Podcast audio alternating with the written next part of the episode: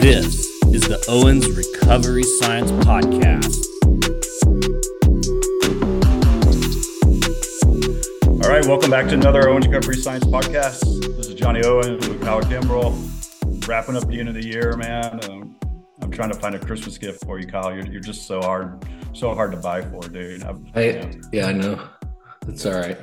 I uh, I just bought yours the other day. Some so- and just see if that might. might No, it's, we're way past the Rogaine stage, buddy. Oh, we're past I- it? Okay. I- yeah, yeah, yeah, yeah. No, we're we're full on. You know, Telly Savalas, Mr. Clean over here. We s- there's no need to no need to intervene on the top of my face. At least Well, maybe the We'll rest be of here it. soon for the Owens Recovery Science annual Christmas party. So I'll just have a bunch of booze for you more than anything Okay, else. that works. I was wondering what you Awesome. were doing. Yeah, drinking, drinking, drinking. Drinking. Perfect. Throw a little bit of food in there. Yeah. Well, dude, this is going to be a badass podcast today um, because I'm a excited. very, very good paper just came out from these folks. Uh, they're repeat offenders, have been on this podcast before, um, and we we discussed some safety um, things that they were looking at, and, and what what they are doing is this is a landmark paper because this is a blood flow restriction clinical paper um, looking at its application in adolescence. And so I have Adam Weaver and I have Dylan Roman, both from Connecticut Children's. Um, just quick bios: Adam and and Dylan. They're both physical therapists. They do clinical care. Um, Adam runs the um, the orthopedic research. Whatever arm up there at, at Connecticut Children's, um, and, and so churning out churning out some good stuff. And so it's cool that they're not only just in the research side, but also in the clinical side. And so I think their knowledge of seeing a, a gap that was needed um, helped bring them to looking at the application of blood flow restriction and post-op ACL adolescents. So without further ado, welcome guys. Um, want to dive into this paper. Thanks for having us, Johnny. Happy to be here. Thanks, Yeah. Johnny. Thanks, Kyle. Yeah, man. So Nice to have you. Um, just to recap, you know, you, you guys put out an initial paper um, early on because no one had looked at blood flow restriction in a clinical adolescent population. And so the first thing you guys did, which I love, is you kind of looked at the safety piece. And so can y'all recap a little bit um, for folks that might not have seen that or heard the podcast of of what that paper was? Yeah, so we um, we published that paper in 2022, and um, uh, we basically just took um, all of the the treatment sessions that were part of our our clinical trial, um, and we just did some some frequency work. So there were about 500 patient sessions, um, and as part of our each of our visits with our our patients in the trial, we just recorded basically anything that was defined in prior literature as an adverse event. Um, and so that's open for interpretation, but the uh, the premise of it really was to sort of look at DVT, nerve injury, which has been reported before, um, and then we sort of we defined minor adverse events, which basically was could they tolerate it, um, meaning did they have to stop, um, and any other sort of adverse events um, that that that they had, and so the long and short of it was they tolerated it pretty well, um, and about 80 to 90 percent of those patients, um, you know, more or less finished all the all of the uh, sessions and, and reps in sort of in your normal treatment session. Um, and then we had a small subset of patients that had some dizziness, um, itching, um, which was more sort of a, of a histamine response. Um, Hmm. And we had a couple of patients that sort of repeat, repeated uh, some some fainting um, with that. So um, was you know received pretty well. So um, we were happy to get that out. True. So a true like syncope fainting event, or almost like just feeling lightheaded and and they felt like they were going to faint. More more just a lightheaded uh, fainting, you know, kind of like your patient that had not eaten um, and sort of had Yeah. to stop um, Yeah. from there, particularly on the on the harder exercises. But um, that was pretty rare. Um, I think some of it we probably learned as we went, just sort of our, our dosing of of how much you know weight to be using. Um, you know, so it probably helped with that. We were going too hard out of the gates, probably. Yeah. I feel like that's been pretty consistent in my practice too, where I've, if someone has that kind of uh, an episode, I almost always feel like they're dehydrated or they haven't eaten, like they didn't come prepared to exercise intensely. So, could certainly be a dosing piece in there too. I would think though. So it's a good point. Yeah, nothing nothing abnormal compared to like our normal exercise prescription and the, the side effects you see. Uh, the the comment I'll make on it as we continued through this trial and we saw more and more exposures, mm-hmm. still no uh, significant adverse events or any of the big scary yeah. red flags. So it was overall, you know, uh, that paper was great to get out there, and then we we saw the same trend going forward that it was tolerated really well, and then overall really safe for these these adolescent patients. Yeah.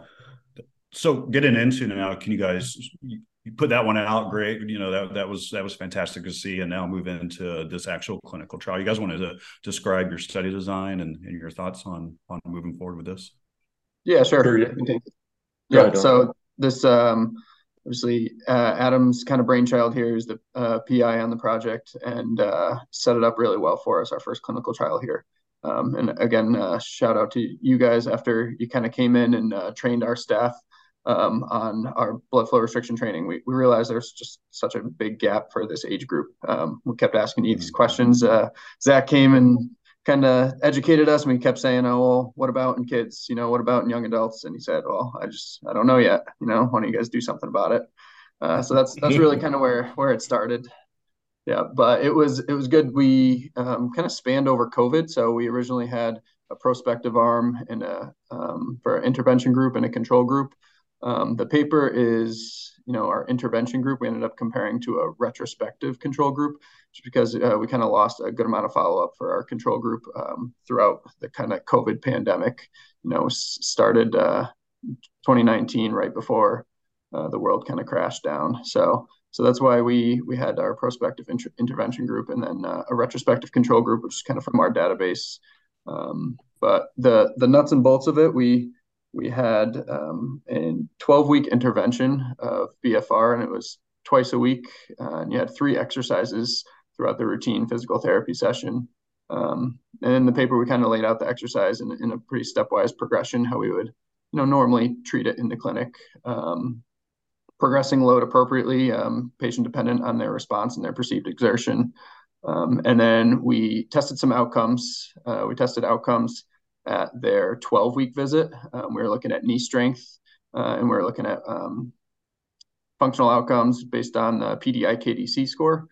Um, and then we again tested kind of longer term outcomes at their like return to play tests, um, kind of between that like seven and nine month mark. Uh, and then we did similar uh, isometric and isokinetic knee strength, and again like the Pedi-IKDC scores. So it was good. We had you know a, the first clinical trial, also the early short term kind of uh, outcomes, as well as the longer term outcomes to compare. Yeah, that's fantastic. And I guess get into the the nitty gritty of this. You guys, um, you know, it's always difficult estimating, you know, a one RM after you know surgery, and and so you guys did use the OmniRes. Um, can you describe that? Um, that's something we teach, but I'm not sure if everyone's really understands what that is or how you would apply it in these populations. Yeah, so uh, obviously the goal was, you know, starting somewhere between 20 and 30% of their 1RM as a base weight. And some of these exercises, especially if you look at when we started BFR for these patients, it was really early post-op. Uh, so, you know, uh, about within the first week, about a week uh, post-op for these patients. Yeah. So we didn't hit uh, maybe their their exact prescription uh, always, especially early on, especially when you're starting with like a quad set or a side lying hip abduction. Uh, but as we kind of progress through the program and you're starting to do some of the, you know, long arc quads or split squats or single leg, you know, shuttle leg press, uh, we are definitely getting this omni-res, basically a, a kind of a, a, variant of the, you know, zero through 10 RPE scale and using that to kind of calculate uh, if we should progress weight or kind of stay the same. Yeah, you you asked them basically to shoot for a, like a two or three, right, on that RPE scale, and that's their target load. Uh, yeah, so especially kind of scaling it before and then also after the exercise, seeing what their what their end up end RPE kind of came, and we use that to kind of leave a note for the next session if we're starting at the same weight or you know starting a little higher. Right, right. And your LOP started at 80, and then you did it the way I like it: start high and then go down. I don't like to start low and then go up because then they're like, "Yeah, I like the low." So basically, that was it, right? Started at 80, and if they couldn't take it, take it down and call them a wuss. Yeah, we didn't we didn't uh, cut any corners, even if they're you know, younger patients. So you know, we went as low as 12 years old for some of our patients. Uh, yeah. And yeah, we we pumped it up uh, 80% LOP uh, from the start. Obviously, if people were complaining of you know extreme discomfort, uh, that's when we were able to kind of stepwise progression drop it down, um, as long as we didn't go below 60. But uh, shockingly, a lot of people um, were totally fine with with 80 when we you know applied the cuff appropriately proximal as, as high as possible. We use the you know contour sleeve underneath. Um, so overall, most pe- people stayed right at 80 for that. Yeah, and, and three exercises per session. So that's a that's a pretty good a little amount of work on these kiddos.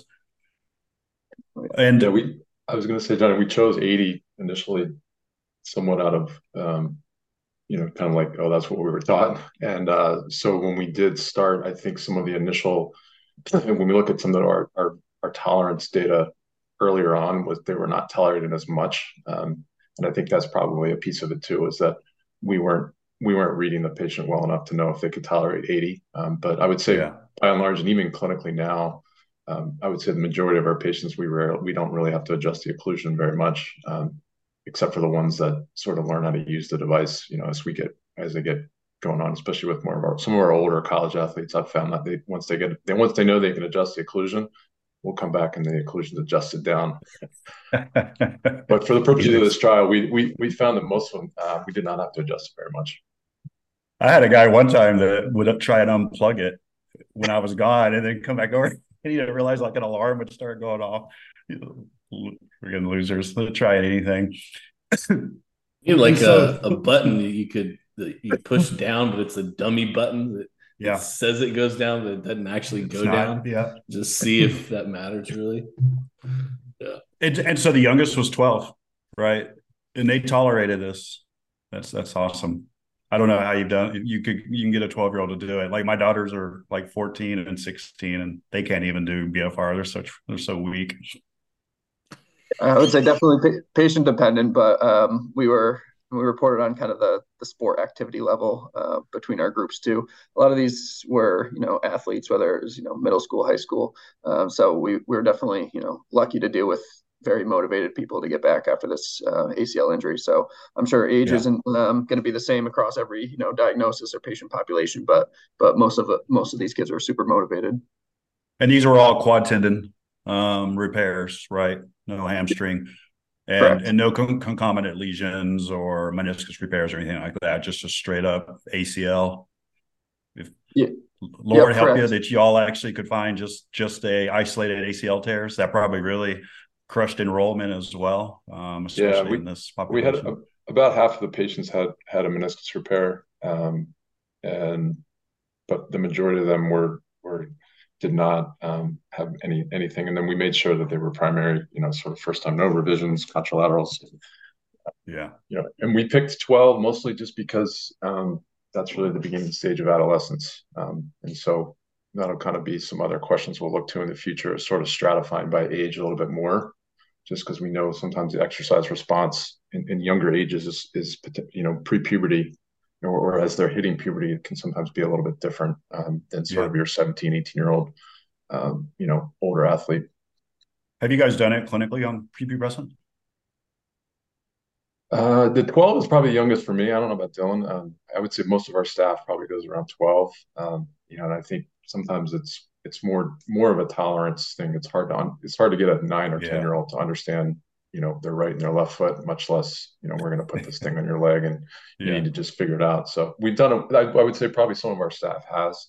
I haven't done much i'm younger than 12 yeah I've, d- I've definitely tried it on you know 10 and 11 year olds as well but there's just such a, a spectrum in maturity levels and readiness at, at that age. Um, yeah. but you know we, we get referrals sometimes you know kids after you know uh, forearm fracture or uh, like a tibial fracture and they're in a cast in even those patients where you know there's not a lot of other things we can do and we we, mm-hmm. still kind of think bfr is something really appropriate at that standpoint. So if, if that's kind of the main treatment goal right there i have no problem kind of even starting the lop a little lower and giving it a go. Sweet sweet sweet. So going into your outcomes and getting back onto the study here. So um, you looked at knee extension inflection, torque um, isometrically and isokinetically at three months, and then at the return to sport. So again, that that intermediate term, and then more of a long term. their uh, limb symmetry index, uh, the PD IKDC. Um, and, yeah, and that, that's basically it. So, can you guys get into the details of what you guys found? Yeah, sure. I can talk through that. Uh, we, uh, if you compare kind of the raw data that we reported in the paper, obviously the BFR group um, was significantly stronger, uh, both at the three month mark and at the return to sport mark. Uh, so we recorded it in peak torque, obviously how much peak torque you can isometrically kind of kick out. And we also looked at symmetry. So the interesting part, uh, the kids with their involved leg, um, the BFR group was stronger uh, compared to the control group, but we didn't see a, a, really big difference in symmetry just because the BFR group they got on their involved leg and their contralateral leg, we saw um, strength increases on both sides. So you look yeah. at our symmetry index, it's really not nothing too substantial there. Um, and obviously we're not not upset that their contralateral limb, limb got uh, stronger yeah. as well. So so that was kind of an interesting finding there that we saw kind of both both at the three month and return to sport time point. Yeah, that's fantastic. And that's something that gets ignored lots of times with rehab is, you know, you're you're not looking at doing anything on a contralateral leg and and it is actually significantly weaker. Or you're comparing the LSI to a weak contralateral leg as well and thinking that you're you're within the the kind of like safe range. So that was that was pretty cool. You guys did yeah, a great absolutely. job in the paper describing that. Great. Yeah, some bigger bigger takeaways. Just looking at like the absolute um, peak torque. You know, even early on at three months, it was uh, like 1.8 newton meters per kilogram in the BFR group versus 1.44 newton meters per kilogram. Uh, so if you have you know 0.4 uh, newton meters per kilogram increase at that time point, like that's clinically a, a really big increase for uh, for what we normally see around here. Yeah. So you know, it makes sense uh, that you know these kids ended up reporting a better function as well because that's uh, definitely a, a, higher increase than we were expecting. And then on your um, your self-reported your IKDC that was improved as well.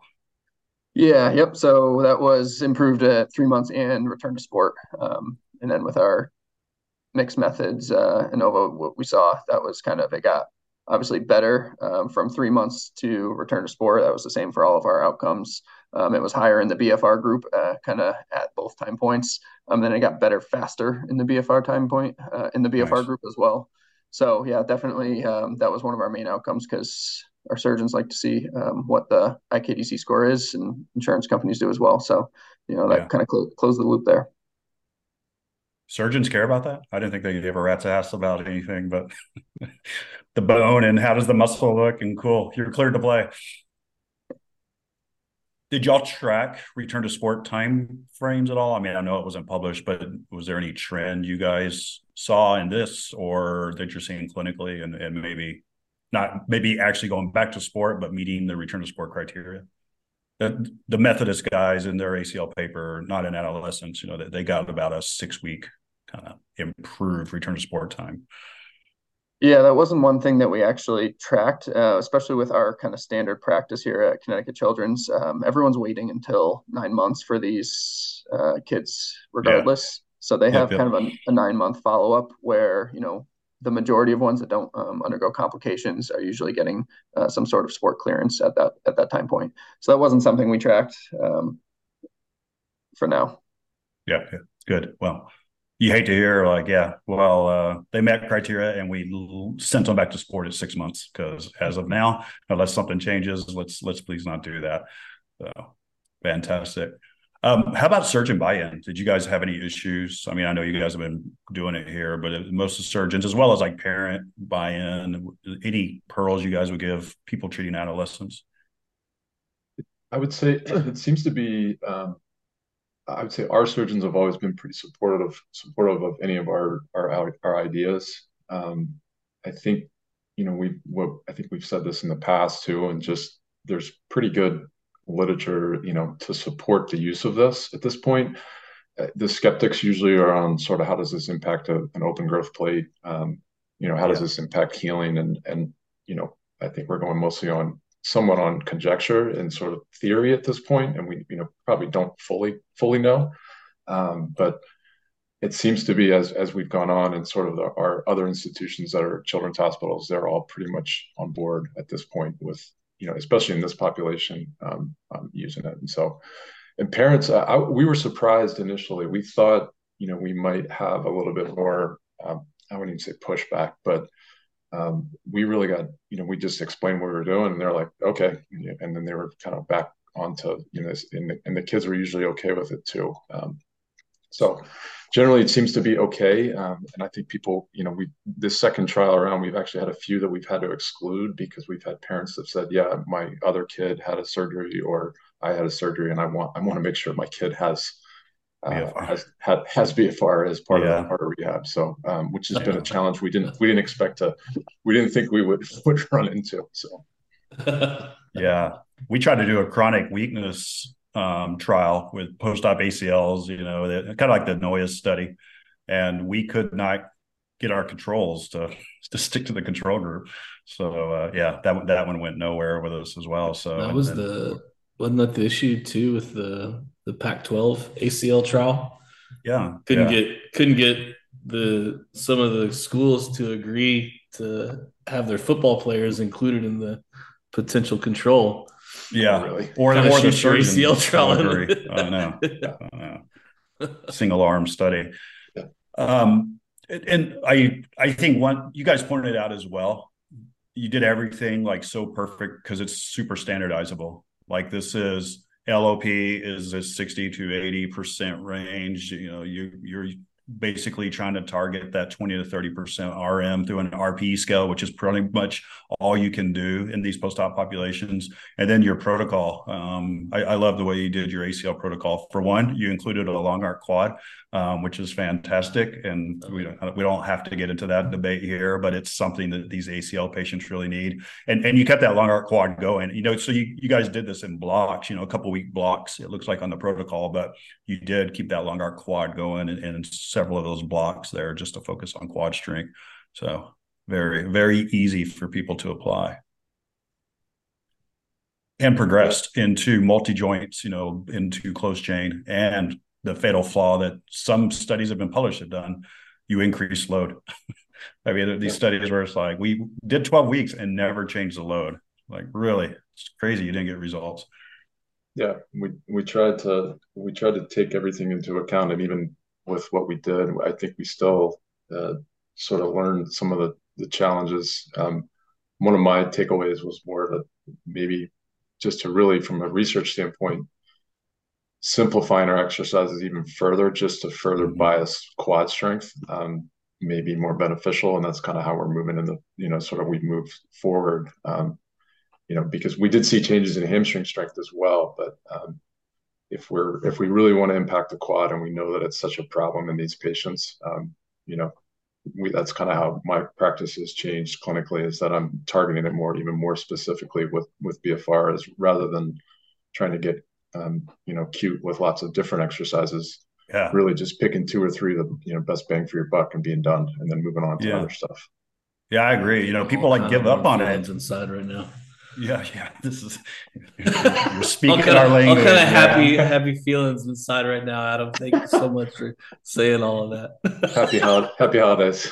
Happy holidays. Yeah. well, like there's no reason you to you know you you can do long arc quads for six to eight weeks or or even longer, and it's almost like well we did it for two weeks, let's quit. And it, you you would never like go to the gym and be like I'm going to do bicep curls for two weeks and I'm stopping and I'm going to do whatever some some crazy little party trick bicep thing. Yeah, yeah. I mean, we. I was just going to say when we we've also sort of seen that we've you know when we started when we started this trial we you know we had pretty good experience with quad tendon ACLs but the more that we've treated them and I think the more that we see published is they do um, sort of progress from a strength standpoint a little bit differently um, and and I think some of that has to do with the graft prep on it as well as um, you know it being taken from the rectus femoris so the mm-hmm. changes in, in quad strength um, and sort of how they progress initially um, seems to be a little bit different just anecdotally what we're seeing. So um, I think for not for us and for myself, it's made it even more imperative that you know really sort of providing consistent stimulus to the quad in multiple positions in a simple mm-hmm. way. Um, and even then, it still seems like that may not be enough um, in the short term, and we need, you know, we need to to do it longer. You know, we need to be stim- you know, providing a stimulus, a specific stimulus in an open chain position in a much for a much longer period of time. Yeah. Have you guys have you guys tried um like in varied degrees of like hip extension? Have you been playing around with that on your end? Yeah, I mean, not so much with BFR, but certainly in in you know just as we progress, um, you know whether it's yeah. sort of leaning back in a semi reclined or semi reclined position, or even yeah. you know supine. Um, you know, we've been trying to uh, to at least I have been you know experiment with that quite a bit. Yeah. Yeah, Kyle, yeah, Kyle's all onto that. He clued me into it, and now I, I can't find anywhere I can freaking do it, like lay down, because I, have got a leg extension machine. I'm all like hunched over the back of it, trying to get as much hip extension as I can. So, yeah, I would say strength wise, and then even there, you know, later on, uh, depending on how we're loading it, we're seeing some of the kind of quad tendon, tendinopathy, tendonitis, and doing some isometrics, mm-hmm. and you know, as much hip extension we saw. That's probably been one of our one of our biggest interventions to clear that up a little bit. Yeah. But, yeah, one thing jumping back to where Adam said, I think this this trial definitely changed kind of our practice moving forward. Where you know the the results we saw, you know, pretty great hamstring strength in these groups. And then uh, we even presented last year at CSM. Uh, we also collected hip extension isometric strength uh, at three months, and there was just no difference. Uh, everyone's kind of hitting the criteria pretty good. So we kind of looked at our exercise program where you know we're we're given a lot of open chain hip. We're given some like double leg bridge exercises. So like, yeah, maybe it's not surprising these quad tendons, you know, have no deficits there, but we're really still struggling on quads, even though they're better than control group. So I think clinically we've we've definitely shifted more towards let's be specific and intentional with our open chain quad and and our stim application with BFR. So yeah, I think it's it's been good to change our practice. And, and humble enough to look at this stuff and go, maybe there's some things we could change. You know, like I think that's the the freaking downfall of so many clinicians is just a lack of freaking humility to look in the damn mirror and go, maybe I'm not the best effing PT out there, you know, you know, maybe I could improve a little bit. So, so kudos to y'all. I just love hearing that when people have like looked back at their practice and gone, okay, well, that didn't work, you know, kind of got to try something else. So I love it, man. You, I'm all happy never had, I never had to go through that, Kyle. It's weird. Okay, all right, here we go. I was gonna say I'm I'm trying to humble uh, Adam as often as I can. So I I remember I, actually always tell a story about how the exercise phys propeller heads came through the CFI, Johnny. Like you tell oh, yeah. you used to tell that story how you know they came through and they're like, hey, what's that? What's that guy doing on the table where he's like raising his leg up? What is what is that? Johnny's like, oh, he's at an ACL. He's getting his quad stronger, and the exercise phys propeller head's like, yeah, no, just like yeah. very matter of fact. Yeah, hey, that's oh, like so he's doing motion. range of motion. I think is what yeah. he said. Yeah, so, like, no, no, he's got a three pound weight, dude. Uh, like imagine the, ex- the exercise phys like professors are there to watch rehab exercise. Yeah, it's embarrassing. I mean, I'd be nervous, even knowing what I know now. Everything. Yeah. yeah. So, I mean, obviously, this was like pretty much everything you wanted to see change, changed positively. So, it, uh, has this helped with buy-in, where this is basically Connecticut Children's is saying this this is going to be part of our protocol now that you will do BFR after ACL? Yeah, we I we don't really give them much of a choice unless they refuse. I guess at this point, I mean they always have a choice, but we sort of introduce yeah. we you know it's kind of and I think we've gotten some buy-in from some of other clinicians that were a little bit more skeptical um, or hesitant. Um, you know, and so I think we generally will present it um, with most of our our lower extremity you know knee patients, uh, um, and unless they really just cannot handle it or tolerate it, yeah it's going to be a piece of the of the puzzle and i think where we're at now is trying to really determine you know clinically but you know i would like to move forward this way in the future but of what's the optimal you know when is enough enough and and how yeah. do we determine with that because no matter how many ways we sort of look into quad strength at least if um, at these different time points there's still an issue for the vast majority of these patients there's still a quad deficit of some some mm-hmm. capacity um, and so, kind of like we said before, the more that we know, the more questions we have. Like, why is it consistent? Why do we consistently see these 20 and 30 percent deficits? And there's things that are out of our control, but also, yeah. you know, this is.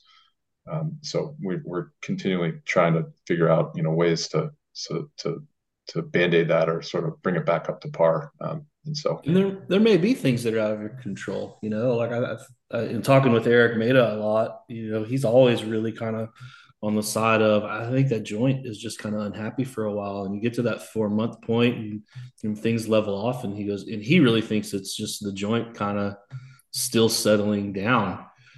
And I kind of go, well, isn't I mean, it seems like BFR would be kind of a nice intervention if you still have sort of a joint problem in that in that phase, yeah. too. But I mean, I just love, yeah, like let's see what we can do to to figure that out. Um, one of my kind of curiosities on you guys is: Are you using neuromuscular stim with BFR at all in your in your ACL rehab? Is that something you? Yeah, that's what Dylan said. I think.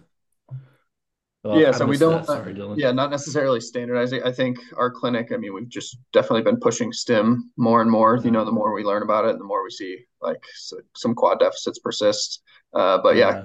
clinically, I I put stim on. Uh, I will gladly put you know stim and ramp it up, and you know put a BFR on top of it um, if we're kind of early on, just doing quad sets or doing long arcs. Um, but yeah, uh, more so just kind of in that one joint, uh, not so much with like big functional movements or anything like that. Yeah. Just trying yeah. super concise and isolated. But yeah, we we stim as much as we can.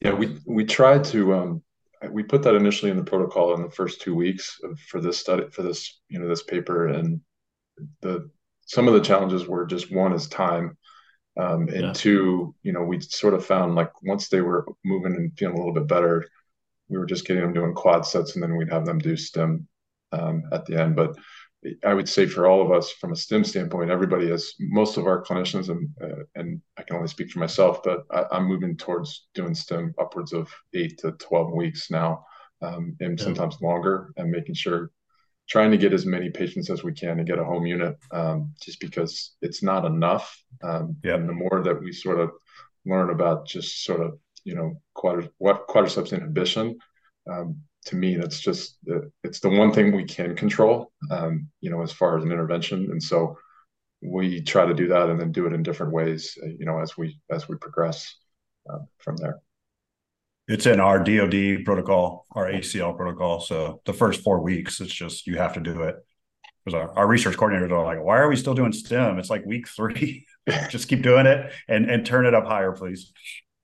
Yeah, I mean, we we so now the way we ended up doing is we uh, early on, we may do some of our BFR stuff, you know, or, or, any of our sort of manual therapy stuff and sort of basic function stuff, and then they finish with that. And then as we get going, that is always we just finish with it, and they'll be doing isometrics off the edge of the table yep. um, with stim, and that's Perfect. just how they because it doesn't take it just takes setup, and we don't. Um, right. And then they and then once they te- we test them at three, and if they're getting close to that if we they're close to that 70 80% lsi range at three which rarely happens it seems like then yeah. we'll then we think about dialing back on it I just made Lynn Snyder-Mackler happy. Yeah. Yeah. That's what we're after. Yeah yeah. We're all after that. The world is better with, with smack happy, happy. Uh, yeah I, that's how we would do it all the time is we would just do it like right at the end of the session you know and because you set the stim up to run, we'd set the BFR to just inflate, deflate, five on, one off a lot of times. And, you know, there's somebody around to kind of jump in and adjust something for the patient if they needed it. But yeah, just stick them off the table and tie them off to the table leg and go. You guys feel like you're seeing um, the analgesic benefits in the kids at all? Or is that? Yeah, good question. You know, that's a good question. I think um, we haven't really sort of measured it in any way. Um, we we some of us have experimented a little bit with some of our you know apophysitis or you know particularly like the Osgoods or um, yeah. even even the Sever's to some degree, um, or these non-responsive you know patellar tendon type pathologies, and we do see it has been sort of helpful in that, but we haven't really, at least I have not seen it done it consistently enough to really see a measurable change other than in session you're like they'll come back and it's like yeah it did feel better for for a couple days but i think that would be a really interesting area to, to sort of investigate just to see how measurable the change is because we know there's a big change to them. so yeah well especially that population all that anterior knee stuff is, is can be just such a nightmare with them that if you're getting quad and analgesia that's that's kind of huge for them yep what about other plans you guys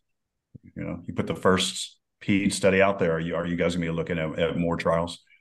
Yeah, so we we um we started a a, a follow up trial to this. Um, we just started enrolling um, a few months ago, um, so we're in the early stages of that. And basically, we took what we learned from that first study and and tried to to make it make it a better protocol. Um, so we simplified some of our exercises, like I mentioned. Um, we made the time of of uh, the protocol four weeks shorter, so we did eight weeks instead of twelve um, mostly because we were finding that just by eight weeks, these kid, we want to get these kids moving and you know doing more strength and conditioning mm-hmm. exercises. Um, and then we're going to measure strength at a at an earlier time point just to see if the pre-op pre-op to to the eight week change is, um, is really what I'm kind of interested in looking at and seeing because we know we're going to see a, a, an atrophy there, uh, but maybe this is a way to measure it, it really uh, mitigates that that loss. Um, uh, and then we'll still follow them out for um, a year to two years. Um,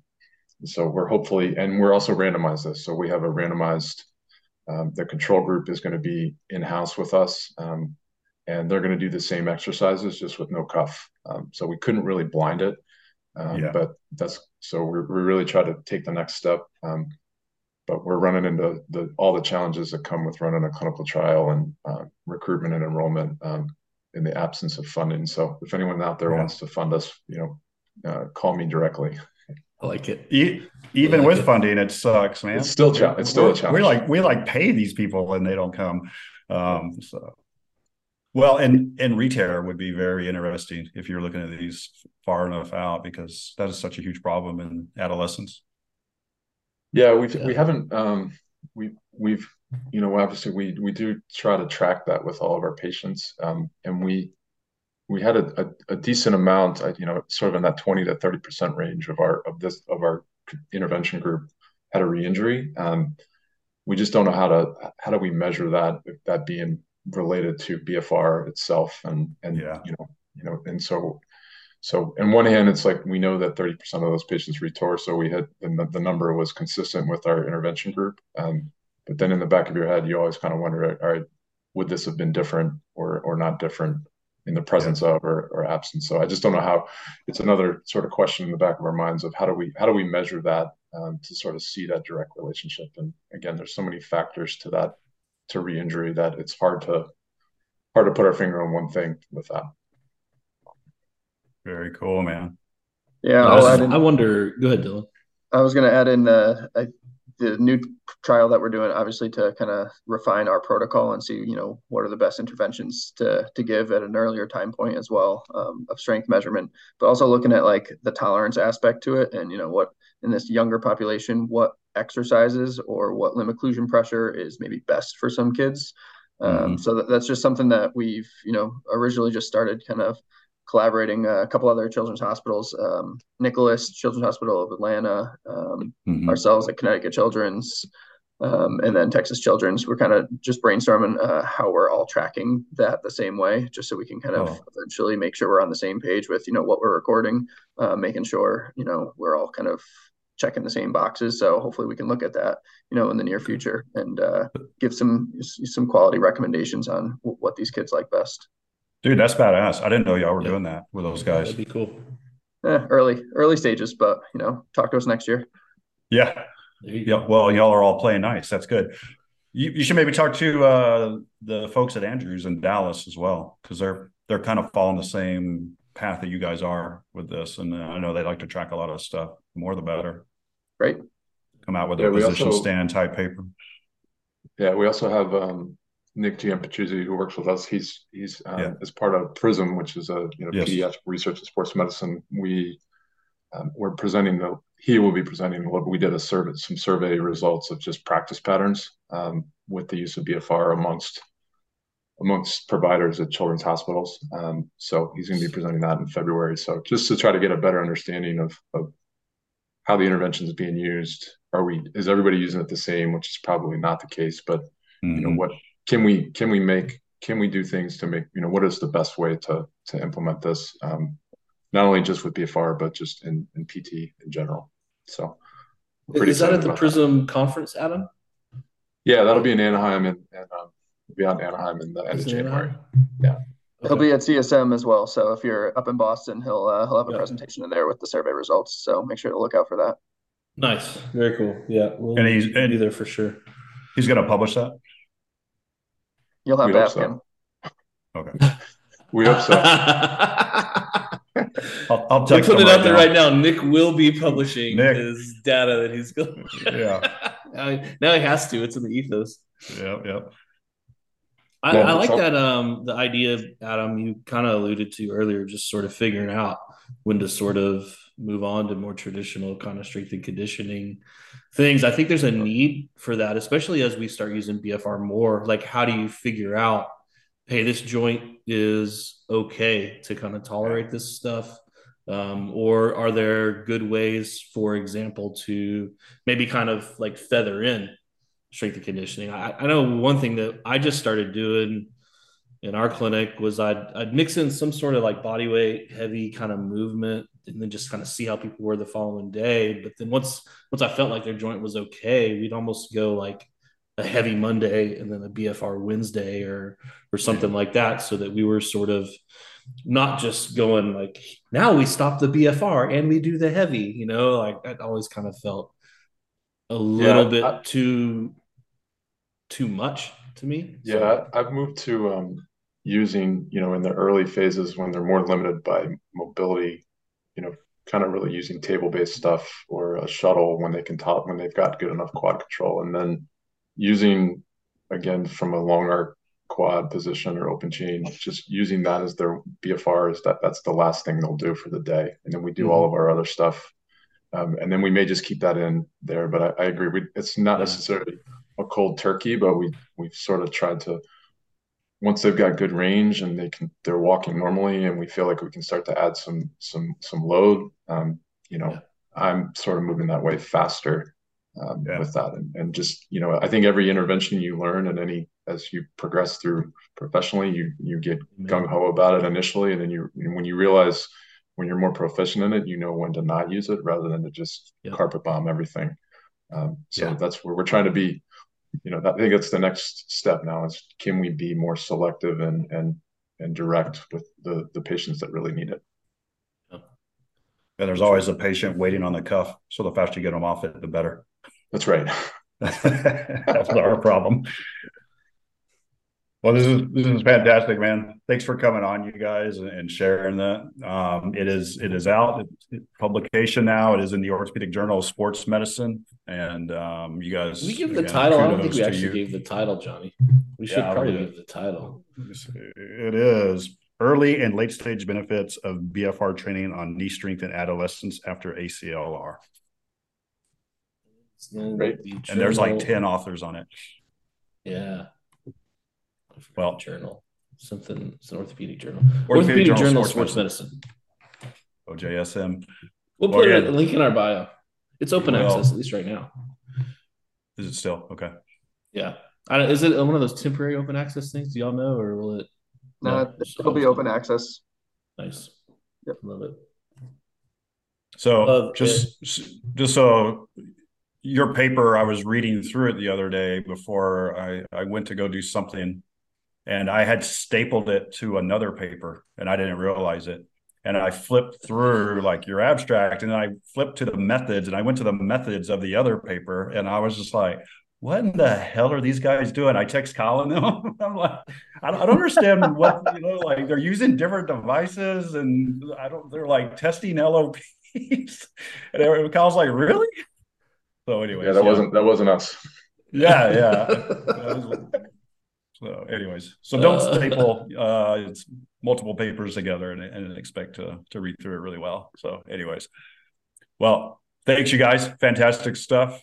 Can't wait to talk soon. We're going to uh, get Nick to publish his paper and see him present his results. And then uh, I love this collaboration you're doing with the other institutions. I think that that is something that we really need. Cool. Appreciate it. Thanks for having us. All right. Thanks, guys. Take Good care, fellas. Thanks, guys. Okay.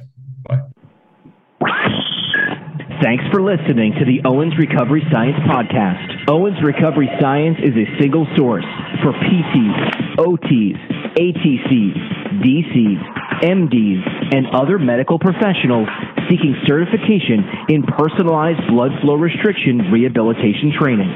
Find them online at owensrecoveryscience.com. One last thing before we get out of here. First, want to say uh, sincere thank you for listening all the way through, but also wanted to remind you that this podcast should not be considered medical advice.